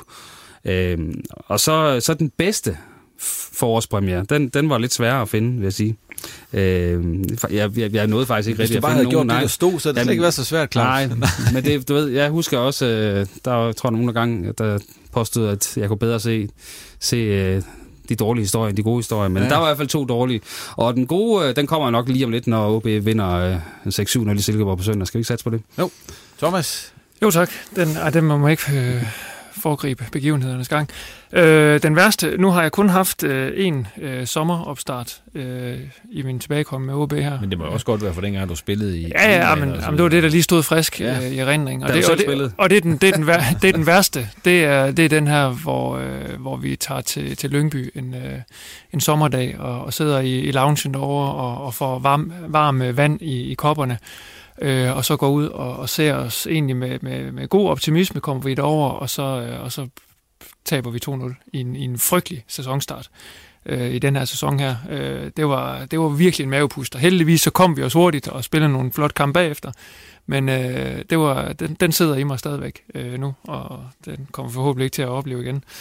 Øh, den bedste, jamen der har jeg så tilladt mig at tage ind fra min egen karriere, og det var min øh, sæsonstart i den tyske Bundesliga, hvor øh, Stuttgart er på besøg i MSV Duisburg og fyldt stadion, og øh, jeg får selvfølgelig lov til at pakke Jon Dahl Thomasen godt og grundigt ind, og øh, Grønkær kommer også på banen senere, men, øh, men vi klarer en, en et, et hjem, og øh, det, var en, det var en god start i Bundesliga. Og det med Trapattoni som træner i øh, Stuttgart på et tidspunkt der. Tror jeg, det var. Tror jeg, det kunne være. Ja. Det var ham, der var der dengang, de to. Ja, de det var der. det. Det, det var det, jeg tænker. Ja. Ja. ja. En sjov fætter. Tak for det. Thomas, vi bliver ved dig, fordi at øh, du har jo haft det travlt. Lidt, eller meget travlt her de sidste, sidste par måneder. Du har skulle fylde to par sko ud, efter Allan Gorte, han, han stoppede i klubben. Hvordan øh, har det været? Det har været travlt. Ja. Og øh, et, et vanvittigt Q4, vil jeg sige, hvor man lige pludselig skulle øh, også være, være chef for hele den sportslige sektor. Og øh, komme tættere på en masse folk og lære en masse nye ting øh, omkring, øh, jamen, øh, hvordan er det, de arbejdsgange, der er der. Det har selvfølgelig betydet, at der er også nogle ting, der ikke er blevet gjort i, i mit normale job som administrerende direktør med meget kommersiel fokus. Så, så det har været en benhård øh, prioritering, og så har det været lange arbejdsdage. Det der med lige pludselig at skulle have det sportslige fokus, hvor stort et spring er det for det, du normalt sidder med? Jamen, jeg, jeg synes egentlig, jeg følte ikke, at det var så stort et spring, fordi øh, vi har et, et, et utroligt godt setup, og, og utrolig dygtige folk på alle positioner, der har været i klubben i mange, mange år. Så det er egentlig bare at, at læne sig op af deres viden, og så, øh, og så selvfølgelig stille de udfordrende spørgsmål, som, øh, som man kan tillade sig, når man, øh, når man øh, er ny i gamet, og, øh, og sidder der, hvor jeg gør. Og så er det egentlig, så er det egentlig gået fornuftigt. Hvad sådan er, sådan helt, hvis vi går helt ned og ser på detaljerne, så hvad, hvad er det så helt nøjagtigt for nogle opgaver, du lige pludselig skulle sidde med sådan i dagligdagen, når du sad ude på OB, i forhold til, da du sad og var direktør? Jamen, altså for det første, så, så har jeg jo en, en cheftræner i direkte reference, og en uh, talentchef i reference, og, og alle de udfordringer, der nu er. Der er en uh, sundhedsstab, som selvfølgelig også uh, kommer ind, og en, en masse ting, man skal tage stilling til hele tiden, uh, i forhold til uh, systemer, der skal købes ind, og leverandører, og, og hvordan det hele hænger sammen, oven i alle de andre ting. Så uh, det, det er klart, at der er nogle, nogle sportslige ting, som, uh, som man skal, skal være ind over. Uh, forberedelsen til et transfervindue, øh, en til en med spillerne, lære dem at kende, lære spillerrådet at kende, øh, alle de der ting. Det har været travlt, men har det også været sjovt? Jamen det har det. Øh, det se- selvfølgelig er det, er, det, er det sjovt, når vi er en, en, en en fodboldbutik i sidste ende, øh, og komme helt tæt på det sportslige. Det, det gør, at, at jeg i hvert fald nu, når, når Inge André Olsen kommer og, øh, og tager over som, øh, som sportschef, jamen, så har jeg en forståelse, en helt anden forståelse for, for den del af forretningen, og, øh, og kan spare på en helt anden måde med ham. Hvordan var det egentlig at skulle gå ind og være ansvarlig i så et transfervindue, når man egentlig ikke havde prøvet det før? Altså i hvert fald på, på den side af bordet, for du har selvfølgelig været spiller og været blevet solgt og alle de der ting. Ja, altså jeg vil sige, det, er jo, det er jo godt, at man har den her erfaring med, med mekanismerne, øh, når man selv har været i det øh, tidligere. Øh, nu er jeg ikke sådan typen, der er bange for at springe ud i noget nyt, øh, så det tog jeg egentlig med krum hals. Øh, at, at vi lige pludselig lander i, i, i to store handler, det, det havde vi ikke lige set komme. Øh, men øh, vi forventede at gå ind i en stille og rolig periode, hvor vi skulle have udlejet et par spillere og, og, og måske solgt en enkelt, men, men ikke på det niveau her. Øh, at, det, at det kom på det niveau, jamen øh, det var kun, øh, det var kun sjovt at være med til. Og, og så heldigvis, jamen, så har jeg siddet og, og lavet store handler før i mit, mit tidligere virke, så, så det, det var ikke helt øh, nyt for mig. Du har været direktør siden øh, august 2018. Hvad har du sådan været tilfreds med i den periode, der er gået, og hvad har du ikke været så tilfreds med? Jamen, jeg har været overordnet tilfreds med, med det udtryk, vi har lavet. Øh, og nu kalder vi vores nye strategi, den her treårige periode øh, for Nordkraften. Og det er jeg rigtig godt tilfreds med. Vi har fået lanceret den, vi har fået implementeret den. Øh, nu er jeg ikke ked af med alle 30 arbejdsspor, der, der er. Men, øh, men cirka 10 af dem, der kan vi øh, vinge flueben ud fra, og så sige, okay, jamen, øh, der, er vi, der er vi kommet langt. Øh, jeg kunne godt tænke mig at have været længere med de fysiske rammer på øh, Aalborg Portland Park. Øh, det, har taget, det har taget lang tid at, øh, at få de her godkendelser til, og, og blandt andet lave fanzonen, som øh, ser ud som om går i orden nu her, at vi kan påbegynde den til, til efteråret. Det har, det har taget næsten halvanden år øh, fra, fra jeg kom, øh, og, og det, det har taget for lang tid. Så det er klart, at vi har et, et, et fint sponsor-setup, men de tre andre længere øh, på stadion, der, øh, der har det gået for langsomt med at, at forbedre de, øh, de ting omkring dem. I forhold til, hvad du, hvordan du forestillede dig, at jobbet som OB-direktør ville være, hvordan er det så? Jamen, det er lige så udfordrende, og lige så hårdt, og lige så skørt og vidunderligt, som jeg havde forestillet mig. Øh, vi, vi, når, man, når man vinder, jamen, så er det jo et fantastisk job, øh, og når vi er i modvind, jamen, så, øh, så skal man stå imod øh, og finde øh, noget energi andre steder, og, og være rigtig glad for at være i, øh, i rum med sig selv, som, øh, som man siger. Øh, så det har på alle måder været et... Øh, et øh, lærerigt forløb, øh, men jeg vil ikke sige, at jeg er ikke blevet overrasket over, hvordan det har været. En af de ting, jeg kan huske, du sagde dengang du startede, det var, at I skulle gøre oplevelsen på stadion bedre, og I skulle have flere folk derude og så videre. Hvad gør det ved dig, når du så sidder til den sidste kamp, for eksempel i, i efteråret, mod FC Nordsjælland? Nu ved jeg godt, der tabte jo også, det var en dårlig kamp og så videre, men der var under 4.000 tilskuere. Hvad gør det ved dig? Jamen det gør, at øh, ligesom med alt andet, så bliver jeg nødt til at dykke ned og så se, hvad er de underliggende faktorer. Øh, fordi vi bliver nødt til at finde ud af, hvad er det for nogle små ting, vi har, vi har pillet ved og, og krattet i i løbet af året, der har fungeret. Og der har vi noget læring, blandt andet en FCK-kamp, hvor vi gik fra 6.000 tilskuere til udsolgt på tre uger. Der var vi altså inde og røre ved nogle mekanismer, der gjorde, at lige pludselig, jamen, så kom folk, og vi, og vi fyldte stadion. Og det troede vi, det ville tage over tre år at, at få fyldt stadion. Det gjorde vi altså på, på de der tre uger der. Så der har vi noget læring jeg må også erkende, at, at fra jeg øh, startede og så, øh, og så til nu, der har vi haft en periode på 11 måneder, hvor vi kun vandt én hjemmekamp. Så er det bare op ad bakke og, øh, og, og se nogle forbedringer i, i de her ting, som, øh, som man gør, og i hvert fald se en udvikling på tilskuersiden, når det spillemæssige udtryk øh, lå til, til den negative side i så lang tid. Men vi har også vist, at når vi har lidt medvind, jamen, så de ting, vi gør markedsføringsmæssigt, de får dobbelt effekt, og, og det er den læring, vi har. Vi har. Jeg har jo bedt om at få sådan nogle indkast fra lytterne. Det gør vi her i programmet nogle gange. Jeg kan lige tage af dem i den her sammenhæng, fordi nu er vi inde og snakke om den her med, med, med stadion og stadionoplevelsen. Og der er en, der hedder Pau, der spørger, om det ikke være til overhånd, at der til hver hjemmekamp skal være et nyt tema eller en kampagne. Bør fokus ikke i stedet være på at styrke grundproduktet, og så fortsætter han. Så man kan jo frygte, at galskaben fortsætter, og at vores kære direktør en dag står og deler klappepølse ud til hele sponsortribunen. Kan du garantere, at du ikke kommer til at stå og dele klappepølse ud, Thomas? Ja, det garanterer jeg ja. med i aften, at ja. det, det kommer jeg ikke ja, til. Så kan han og let op der på i hvert fald. Ja, og, og det er jo den balancegang, det er i fodbold versus øh, basketball og baseball og så videre, som er mere showpræget, øh, eller ishockey for den sags skyld. Vi skal ikke gøre det til et cirkus, men vi skal finde nogle tematiseringer, der gør, at, at vi lige nøjagtigt rammer den vibe, som, som er i vores fanmiljø. Blandt andet med Farlig Fredag-tema til Hobro-kampen, som øh, jo gik lige ind i, i, i den der målgruppe, som, øh, som kom på stadion, dengang vi begyndte at vinde mesterskaber, og nu kunne tage deres børn med. Øh, det var jo spot on og også dejligt, at, at Nordjysk Arena har fortsat den, den trend, som, som vi startede der. 99-temaet til FCK-kampen ramte også lige plet, fordi vi hyldede traditionerne, vi hyldede de gamle helte, samtidig med at Ståle kom på besøg, og, og, og vi, vi sendte dem hjem med 0 point. Så vi skal ikke lave det til cirkus, men vi skal finde de her tematiseringer, der giver mening med respekt for fankulturen. Hvis vi så kigger videre, Thomas, øh, på det, du har været igennem. Øh, jeg har spurgt dig, om det her var et, et sværere projekt, det han du havde regnet med. Det med at få folk på stadion, hvis vi bare lige bliver på det, har det været sværere, end du havde regnet med?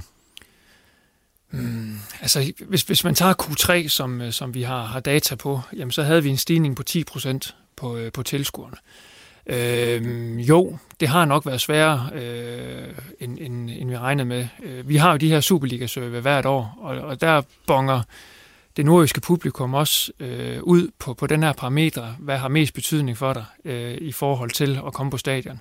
Og det er altså, altså holdets tabelplacering. Det er jo den trend, som vi, vi med Nordkraften gerne vil forsøge at ændre. Øh, og lave den her historie, der er så stærk omkring øh, brandfortællingen, der gør, at man kommer på stadion, fordi man er en del af et fællesskab. Og ikke kun lige fordi, at vi, vi vinder eller taber. Fodbold er et spil stadigvæk, og når vi spiller, så er der tilfældigheder. Så øh, man må også gerne komme og, og støtte OB, fordi man synes, at det er et fedt fællesskab, og fordi man synes, at man er med til at hylde en tradition. Og så tror jeg også, at man vil synes, at den nye spillestil her, det kan godt være, at vi, vi, vi får nogle chancer imod os, men der kommer mere ramachan over feltet, og det skal vi også huske, at vi skal underholde. Lars, øh, jeg har jo lige fat dig også for en pause, en lille pause, Thomas, fordi når du hører alt det omkring stadionoplevelse, og man vil med, med temaer og så videre, og alle de ting der, hvor meget fokus har jeg på det nede i Hobro? Øh, en del faktisk. Øh, selvfølgelig en anden målestok, men vi har jo også, alt afhængig af, om vi spiller en fredag eller en søndag, øh, en hoppeborg nogle gange bag målet, eller en, en grillaften, eller hvad det nu kan være. Så det gør vi selvfølgelig også. Øh, men i bund og grund, så tror jeg også, at OB får rigtig stor gavn af at gøre stadion øh, federe. Fordi øh, undersøgelser viser også bare, at hvis du har et lækkert stadion, så trækker det også bare folk til. Øhm, og så tror jeg også, at den her nye spillestil, hvis det giver nogle gode resultater med sig, kommer til at blive rigtig, rigtig godt for OB. Øhm, så kan de, altså, hvis de kan tage det bedste fra Nordsjælland, som jeg gætter på var ideen med at, at hente Søren ind der, øhm, og så få et, et, et fedt stadion, øh, Øhm, så tror jeg på, at OB går en lys fremtid møder også videre en tilskuer. Altså Thomas og OB er jo ikke helt tilfreds med antallet af, af tilskuere, det kan jeg godt sige, går ud fra. Er I tilfreds med antallet af tilskuere nede i Hobro? Jamen, det har været rigtig fint for os. Vi har haft en kæmpe fremgang i Hobro indtil videre, men det skal så også siges, at alle de fede kampe har vi jo haft, mens det har været godt vejr. Sidste år, der havde vi alle de fede kampe, mens det var lortevejr, øh, og det betyder bare rigtig, rigtig meget. Ikke? Altså, vi havde en FCK-kamp, hvor jeg tror, at vi var 1100, fordi der var minus øh, 43 grader, ikke? og det er ens næste år. Øhm, og har du den samme kamp i august måned eller i september, så har du måske 4.000, og det betyder bare meget, øh, hvordan dine kampe ligger. Øh, så for os er det rigtig, rigtig øh, vigtigt, og det tror jeg også, der er for OB. Du kan se de der kampe, som kommer der i midt i februar, hvis der er minus 5 grader, uanset hvem du møder, der kommer ikke et øje. Det gør der ikke. Claus, hvis vi lige skal spille ned til dig nu, Thomas er inde for at fortælle lidt om, hvordan tiden som direktør er gået her til at starte med. Hvordan er din fornemmelse af, hvordan folk har taget imod Thomas og det, han har præsteret indtil videre? Men jeg tror, at fra starten af, så har der været, så har OB-fansen lidt, lidt været delt op i dem, der siger, at det, han er bare kommet ind, fordi han er tidligere OB'er, og nepotisme-kortet. Altså, at dem tror jeg, der er mange, der har trukket, og så er der andre, der har tænkt øh, netop, at det er fedt, fordi det er en gammel OB'er. Altså, så, så allerede der, tror jeg, der deler man vandene, når man kommer ind, øh, fordi øh, at, at, at man har lidt blevet skudt det der i skoene omkring, øh, at hvorfor henter man hele tiden gamle spillere, gamle venner af huset. Men man skal så også huske, i det, samme spil, hvis man kigger ned på Real Madrid og andre steder i, i store udenlandske klubber, øh, så er det faktisk lidt noget af det samme billede, man ser øh, med, at det er tidligere spillere, der kommer ind til sportsdirektør og, og bliver træner og så videre. Så, så det er ikke sådan helt en OB-ting. Men, men der tror jeg da, at, at Thomas har, og det ved jeg, det, tænker jeg også, du har, du har mødt dem der, der siger, er du her bare, fordi du er tidligere OB, og hvad kan du? Øh, og der, der har han da selvfølgelig øh, nok startet i minus hos nogen, øh, og øh, når man så ser, at noget af det Thomas melder ud, selvfølgelig er så omkring oplevelsen på stadion, og tilskuertallet skal op, og det så ikke helt er kommet der, så, så, så tænker jeg, at han har sin største sejr sådan, øh, i, i fansens øjne til gode endnu, og det kan jo så passende komme øh, med, med et succesfuldt forår, og et fyldt stadion, og, og noget ramachan i mesterskabsspillet. Det tror jeg, det er det manuskript, Thomas selv har skrevet ind i hovedet. Thomas, du står og nikker lidt til det her med, øh, at du er blevet mødt med den der tanke om, at du er der, fordi du er gammel OB og så videre. Altså, hvordan har det, har det påvirket dig på nogen måde? Nej, og det var jeg udmærket klar over. Ja. Altså, sådan var det jo også, da jeg, da jeg sprang ud i en civil karriere, at, at når, når, når folk kender en fra noget andet, altså sidste gang de mødte mig, da, da jeg startede i, i min forrige job, jamen der havde jeg lange knæstrømper på og, og rendt ud rundt på en græsplæne. Så sådan er det bare, når man som elitesportsudøver springer ud i en civil karriere, jamen så skal man nok gøre det en lille smule bedre end, end, end alle de andre. Men øh, på den anden side, så, øh, det havde virkelig været svært for mig at navigere i det her job, hvis ikke jeg har haft en fodboldmæssig baggrund i forhold til de dialoger øh, og, og, og beslutninger, som man skal træffe. Så, så der er det virkelig kommet mig til, til gavn. Øh, det, det er lidt svært at, at stå og vurdere mig selv i forhold til, øh, om, om, om det er en, øh, en, en last, at, at jeg har spillet fodbold tidligere. Øh, jeg var ikke i klubben i, i 17 år, øh, så, så jeg kan sige, at det er jo ikke fordi, jeg har haft min daglige gang på, på Hornevej. Øh, jeg synes, jeg kom ind med, et, øh, med nogle øh, friske pust og et, og et frisk syn på rigtig mange ting. Øh, Øh, og så kom jeg ind, øh, ikke for at blive sportsdirektør, skal jeg sige med det samme. Jeg kom ind, fordi at, øh, jeg, jeg tror på, at man kunne brandingmæssigt kunne flytte klubben øh, på det her fantastiske fundament, og, og man igen kunne lave en, en meget, meget stærk sammenhængskraft. Og det er, det er det, vi forsøger at gøre med, med Nordkraften. Øh, men når man kigger på de klubber, hvor det lykkes at, at gøre det her, jamen det gør man altså ikke på, på halvanden sæson. Øh, det har taget øh, Hamburg og St. Pauli, Norwich, Union Berlin. Øh, det har taget dem øh, måske 10-15 år at bygge, øh, bygge noget stærkt op, og, og det tager bare tid. Men øh, vi har, øh, vi har de, de, de rigtige læringer nu her fra et år. Vi ved, hvilken knapper vi skal trykke på. Øh, men øh, det er klart, at det sportslige udtryk, det, øh, det hænger uløseligt sammen med, hvor mange folk, der kommer på stadion. Så, så det kan vi selvfølgelig, øh, det skal med i ligningen. Hvordan har det... Nu, Lars han markerer. Ja, og det gør jeg lige fordi, at jeg tror også, man undervurderer virkelig i OB's bestyrelse, hvis man tror, at de vil ansætte øh, en tidligere OB'er, fordi man er tidligere OB'er. Øh, når man ser på øh, de folk, der sidder der, og de øh, kompetencer, de har, øh, så er det altså de samme folk også, som valgte at sige, nu skal vi have en anden organisationsstruktur. Og det var altså Gorte, øh, som jo så øh, måske fik tilbudt en anden rolle, end han har haft tidligere, ikke? som også er en gammel OB'er. Øh, og det gør man selvfølgelig kun øh, fordi at man har set, at Thomas har nogle kvaliteter, øh, hvor det hele kan spille godt sammen, og hvor man gerne vil gøre det anderledes. Så, øh, så man kan, han har sagt sige, at øh, der har bestyrelsen jo valgt at gå en vej, hvor man måske vil miste en, en tidligere OB'er, øh, som også kan gå det godt i OB, fordi man vil gå en anden vej. Øh, så i bund og grund, så tror jeg, at altså også med det salg af Kaufmann nu, de penge, som det giver, øh, altså OB har jo alle muligheder nu, fordi man skal tænke på en ting. Det kan godt være, at der sidder en rig gruppe af folk bag OB, som har skudt penge i, når det har brændt lidt til. Øhm, men der er ikke nogen, der synes, det er sjovt at smide øh, 40-50 millioner i et hul hver år for at holde OB i top 6. Øhm, fordi at det kan næsten alle gøre. Alle kan have en rig mand, og så bare smide masser af penge i hullet, øh, og så skal man nok øh, få succes. Øh, det er ikke godt nok, og derfor tror jeg i bund og grund, at dem, der sidder, øh, han har sagt, ejer OB og styrer OB, de vil have en klub i balance, og så et OB-hold i, i top 4. Og det er jo i bund og grund der udfordringen ligger, fordi kan man det, så har man med, at man nået langt. Øh, og der starter man altså rigtig, rigtig godt med et Kaufmann selv, det må man bare sige. Nu lige, du nævner det der top 4 og så videre, så kan vi lige tage et indkast mere fra en af vores lyttere, som har spurgt om, om du synes, at udmeldingerne om top 4 hænger sammen med behovet for at sælge, og nu har man selv meldt ud, at man skal sælge for 15 millioner kroner om året. Synes du, du har... Øh, spørgsmålet er, synes du, det hænger sammen? Der må man bare sige, i, øh, i fodboldverdenen, det hænger uløseligt sammen, at transfer det er en stor del af en klubs indtægtsgrundlag. Øh, med mindre du sidder helt på toppen af pyramiden og har en sheik i ryggen, jamen, så behøver du ikke at sælge. Men selv FCK, jeg tror ikke Ståle, han synes, det var super sjovt, og selv Robert Skov, da de skulle ud i en Champions League-kampagne. Det er bare en del af gamet, og det er vores plads i fødekæden.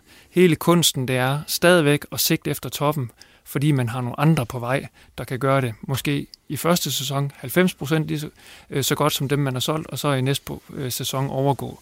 Det, sådan er det bare at, at være i en, i en udviklingsliga som, som Superligaen.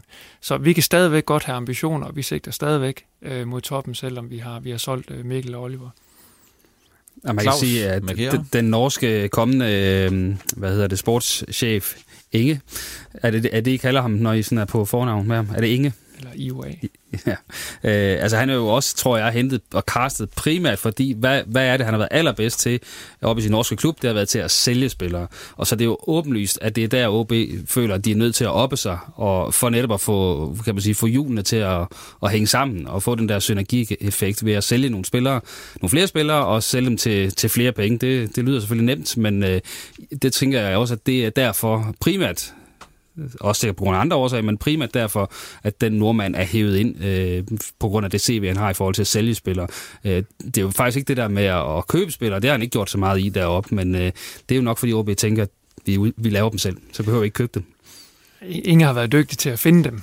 til, til, til meget, meget få penge. Før det nærmest blev et køb. ja, før det blev et køb, ja. Og, og så må jeg også sige, at altså, han har været med til at bygge et af de stærkeste akademier op i, i norsk fodbold. Så, så han har en, en fantastisk forståelse for, for talentfabrikken også.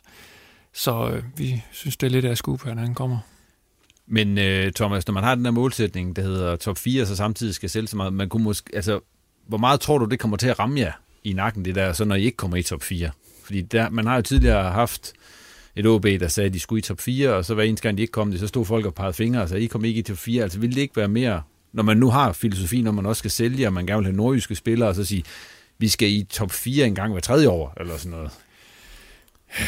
Jeg synes, det er for uambitiøst øh, at sige det. Altså, når, når vi har den her mesterskabsstruktur, og, øh, og vi har et budget, der ligger, hvor vi gør, jamen, så skal vi gå efter at være i top 6, og, og det er første step på vejen. Og når vi så er i top 6, jamen, så kan alt ske, og der skal vi selvfølgelig sigte efter en, en top 4-plads også. Så øh, vores ambitioner, de er intakte, uanset øh, hvor, hvor, hvor mange spillere vi, vi sælger. Og øh, lige nu, jamen, så, øh, så lykkes det. Jeg synes bare, det det signalerer, at, at, at den her strategi, vi har, vi har lagt med, med Nordkraften om at, at egenudvikle en, øh, en masse unge spillere, øh, og så gøre dem til Superliga-spillere, og så i, i sidste ende også øh, transportere dem videre for, for en god økonomi, der gør, at vi kan geninvestere pengene i, i, i fabrikken, jamen øh, det gør bare, at, øh, at vi er på rigtig vej. De røde tal i regnskabet, meget bekymrer de dig?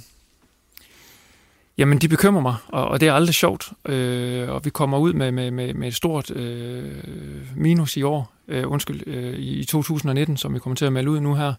Og, og det er da bekymrende, og, og som, øh, som Lars siger, jamen, øh, det er der ikke noget, som øh, bestyrelsen og aktionærerne, de synes, det, det, det er super fedt øh, at, at hælde så mange millioner ud. Øh, det er et udtryk for, at, at vi har haft øh, mange transfervinduer, hvor vi, øh, hvor vi er, er netto, øh, har, har brugt penge, Øh, Øh, vi bruger mange penge på afskrivninger. Hvis man går tilbage, så ser OB's øh, plusregnskaber efter, efter mesterskabssæsonen i 14, jamen de er stort set alle sammen båret af, at, at der er solgt spillere, og, og når OB ikke sælger spillere, jamen så, så ender man i, i, i sådan nogle røde tal der. Så derfor, at øh, hele meningen med det her i den sportslige sektor, det er at finjustere øh, scoutingdelen, finjustere talentfabrikken, og så i sidste ende, øh, ja, det er sådan et, et lidt hårdt ord, men kapitalisere på, på de her spillere, vi har, vi har udviklet. Hvornår, øh, fordi til næste år forventer jeg også et underskud i 2020, altså hvornår kommer der balance i det? Jamen altså nu må vi se, hvor store øh, spillersalene de, øh, de er, men, men, men, men det er klart indtil, at vi får stille og roligt bygget de kommercielle øh, indtægter op, som, øh, som er vores øh, merchandise og billetter og, og sponsorater, øh, øh, jamen så er det spillersalg, der gør, at, at vi nærmer os et, et nulresultat. Øh, det tager tid at bygge det op, og det er klart, der skal mange øh, 50.000 kroner sponsorater op, øh, før at, øh, at vi, vi indhenter det her. Og der skal også mange folk på stadion, det skal vi fylde mange gange, før vi kan, vi kan hente så stort et minus hjem. Så indtil da, jamen, så vil det være spillersalg, øh, og selvfølgelig tv-indtægter, der, der har den største del. Vi lukker den her, Thomas, og øh, så krydser vi fingre for, at der både kommer sort til i regnskabet, og at øh, der kommer flere mennesker på stadion også. Ja, tak. Ja. Vi er nået frem til tårhylerne. Og Lars, du ligner en, der er klar til at affyre en tårhyler derovre. Jeg, havde, kunne, jeg kunne faktisk godt fyre to af. Øh. Jamen, det må man også gerne nogle gange. Okay, så vil ja. jeg øh, fyre en kort en af, der hedder VAR, hvor at, øh, når man er glad for engelsk fodbold har set, hvordan VAR er blevet brugt i England, så har jeg virkelig frygtet det. Øh, fordi at der bliver ikke scoret mange mål i fodbold, og hvis man tager glæden væk øh, fra tilskuerne, når der bliver scoret et mål, fordi man skal vente i 3-4 minutter, for at se, øh, om en tog har været over en linje eller ej, så, øh, så tror jeg, man ødelægger rigtig, rigtig meget for fodboldspillet. Så jeg håber virkelig, at vi i Danmark bruger det klogere. Øh, men, øh, men der, hvor jeg virkelig har en tårhylder, det er Ronny Svarts. Jeg kan simpelthen ikke have, at man, øh, man øh, melder sig skadet uden at være det, for at komme hen til en anden klub. Jeg synes, det er så lavt, som noget det kan være. Øh, altså der, hvor jeg kommer fra, Hobro, der er en aftale sgu en aftale, og nogle gange har man lavet en god aftale, nogle gange har man lavet en dårlig aftale, men man holder sgu sine aftaler. Øh, og jeg synes, det er så lavt, øh, det han har lavet der, øh, under al, al kritik, og jeg ville være så skuffet, hvis jeg var, jeg var Silkeborg. Øh, og han var til med ved anfører. Altså alt, alt skriger bare til himlen om, at øh, det der, det gør man bare ikke. Så han har virkelig skuffet mig. Ja, men jeg havde også, øh, jeg havde også skrevet noget om Svarts på min, øh, fordi at, øh, jeg tror bestemt ikke, Ronny Svarts, han er hverken den første eller nummer 50, der har lavet det her nummer i, i fodboldhistorien, men, men det, er, det er lidt skidt at gå ud og, og indrømme det. Der sætter man i hvert fald nogle ekstra ekstra elendige signaler udad til øh, med, med det her. Så øh, ja, det, jeg tænker ikke, at øh, han sådan, øh, er på, på julekort med, med alle fansene i Silkeborg efter, efter den exit der. Den, den var ikke specielt køn. Øh, min var, den, eller min var, skulle jeg sige. Ja. Min, øh, min tårhylder. det tager vi lige om. Nej, øh, min tårhylder er lidt også var relateret, fordi vi har jo tidligere også stået herinde og talt om engelsk fodbold, og hvor håbløst øh, de har implementeret var. Øh, men det ser trods alt ud til, at de bliver en lille smule klogere. Nu har jeg set øh, en dommer løbe ud til en skærm også for første gang øh, i den her sæson. Øh, så, så, og så kan jeg jo heldigvis notere mig, jeg skal selvfølgelig se det i effekt, før jeg tror på, at, at de kan finde ud af det i, i det danske system med, med var, der kommer e- efter sommerferien. Men jeg kan i hvert fald notere mig, at de gør meget ud af at sige, at det her det er ikke noget med at gå ind og finde nogle centimeter og en hæl her og, og en tunge der. Det, er, det handler om det der clear and obvious, altså var bolden over stregen, eller var, var der fire meter offside. Altså de her situationer, hvor der er beyond reasonable doubt, tror jeg man kalder det i retssystemet. Altså det, det er de situationer, vi skal ind og kigge på. Ikke der, hvor alle på stadion og alle spillere tror, at der er mål, men det viser sig så, hvis man er i øvrigt ellers er sikker på, at den her kameravinkel, den er 100% retfærdig, at der muligvis var en lille tog, tog og, og så ødelægger det det hele. Så ja, det er sådan en fremadskuende tårhyler til det danske VAR-team. Sørg nu for at implementere det her så det kun er det, man kalder clear and obvious. Og så ved jeg godt, at der er folk, der vil sige, jamen, hvad er det? Og det kan man jo også diskutere. Er man 5 cm offside, så skal det vel også dømmes osv. Øh, nej, det skal det ikke nødvendigvis, fordi det kommer til at tage alt for lang tid. Øh, og man kan lynhurtigt se på en, en øh, replay, om det her det er en tæt afgørelse, eller om det er øh, det, man kalder clear and obvious. Øh, så jeg håber og, og tror, at det ikke bliver en Premier League om igen i Superligaen, fordi så, øh, så, så er det jo til grad over. Og dig, Thomas, til sidst? Ja, min tårhylde, den, øh, den kommer i kraft af de her to øh, kasketter, jeg har fået øh, de sidste øh, 3-4 måneder. Og øh, det er, at jeg har stiftet bekendtskab med, med den her type mellemmand, som, øh, som arbejder i fodboldbranchen, som vi, vi kalder agenter. Og nu skal jeg selvfølgelig passe på med, hvad jeg siger, fordi jeg har også rigtig mange gode relationer ind i agentverdenen. Men, øh, men jeg synes, jeg har oplevet en, øh, en del af vores forretning, øh, som øh, i forhold til, hvor værdiskabende den er, er en ekstrem omkostning for fodboldmiljøet. Øh, jeg er tilhænger af, at der kan være mellemmand, og det kan der være i forsikringsbranchen, det kan der også være i rekrutteringsbranchen osv., men et eller andet sted, så mangler der en eller anden form for ordnet forhold i forhold til, øh, hvor mange penge vi kan give det her led i fodboldforretningen, fordi det koster øh, ekstremt for spillerne, det koster for klubberne, at det her øh, agentmarked, det på ingen måde er reguleret. Det skal vi have styr på, det skal vi have set på. Jeg ved, UEFA kigger på det, og jeg ved, at der er en digital platform, der hedder Transfer Room, der forsøger at gøre det her marked transparent, men, men min opfordring er til, at alle klubber, de, de gør en indsats for at komme, øh, for at, at mindske bruget af, af de her agenthonorarer. De skal nok få deres del af, af kagen, og der er også mange, der skaber en værdi, men det er ublu, den andel af fee, der ryger øh, ud øh, den vej. Det er min tårhylder. Tak for tårhylder. Og med det, der har vi ikke mere på programmet i denne udgave af Reposten. Tak til gæsterne og til dig for at lytte med. Og hvis du kunne lide, hvad du hørte, så del og abonner meget gerne programmet. Og har du ris, ros eller gode idéer, så kom endelig med det på Twitter eller Facebook. Vi modtager også altid meget gerne en anmeldelse i iTunes. Er der, vil du have mere af det, vi laver her på Nordjyske, så kan du gå ind på nordjyske.dk/lyt. Så har vi en del andre podcasts, som du kan prøve at høre lidt på. Der er ikke mere tilbage her, end at sige tak for nu, og på genhør. Du har lyttet til en podcast fra Nordjyske Medier.